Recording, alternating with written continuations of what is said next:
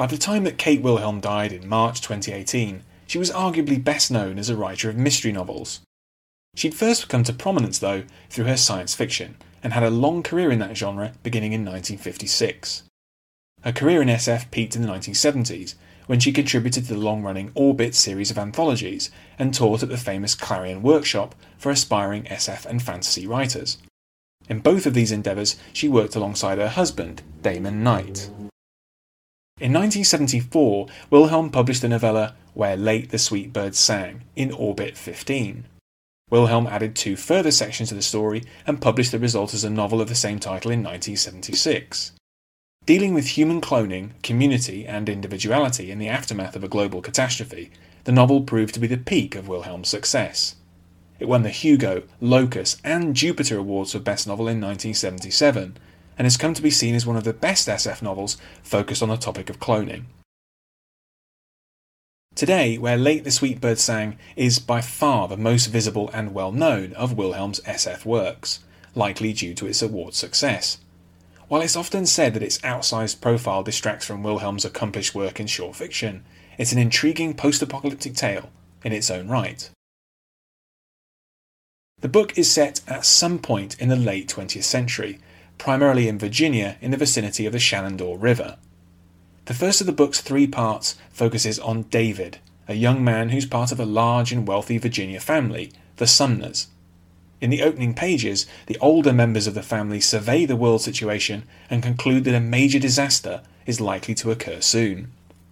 They see seemingly insignificant conflicts and environmental crises as the first portents of global collapse, and they decide to take action. The extended family gathers back in Virginia, bringing with them their wealth, resources, and expertise. The Sumner family preparations prove to be much needed. Wilhelm describes a catastrophe that arrives with dizzying speed.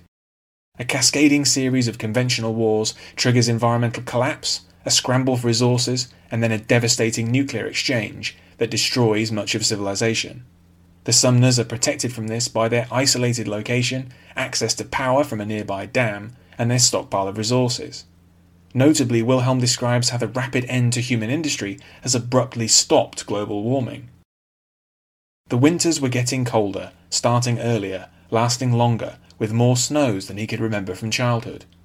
As soon as man stopped adding his megatons of filth to the atmosphere each day, he thought, the atmosphere had reverted to what it must have been long ago moister weather summer and winter. More stars than he'd ever seen before, and more, it seemed, each night than the night before. The sky a clear, endless blue by day, velvet blue black at night with blazing stars that modern man had never seen. This brings to mind the significant drop in emissions of CO2 and other harmful pollutants during the lockdowns imposed as a response to COVID 19 in 2020. Unfortunately, the survivors discover that in the aftermath, everyone, men and women alike, has been rendered infertile. The world may have become more beautiful in some ways, but soon there will be no people remaining alive to see it. Faced with being the last generation of humankind, the Sumners take a radical step. They set up a lab and begin to clone themselves. Due to his training and professional background from before the war, David is heavily involved in this project. It aims to use a few generations of clones as a kind of bridge to a later time when conventional reproduction will become possible again. The rest of Where Late the Sweet Birds Sang deals with the implications of this desperate project, which amounts to a remaking of humanity and a newly ruined world. By the time of the second part, Shenandoah, the community in Virginia consists entirely of clones who've rejected the idea of reproducing naturally. This second segment of the novel focuses on Molly, a clone who's part of an expedition to ruined cities like Washington, D.C. and Philadelphia. This experience awakens a degree of individuality in Molly, which makes her a pariah in the increasingly warped clone society. Finally, the last segment, At the Still Point, focuses on Mark, who was conceived naturally and similarly becomes a problem for the decaying clone community, which is deprived of innovation or any kind of new thinking. Where Late the Sweet Birds Sang resembles three linked novellas more than it does a conventional novel. In this way, it plays to Wilhelm's strengths as a writer of short fiction.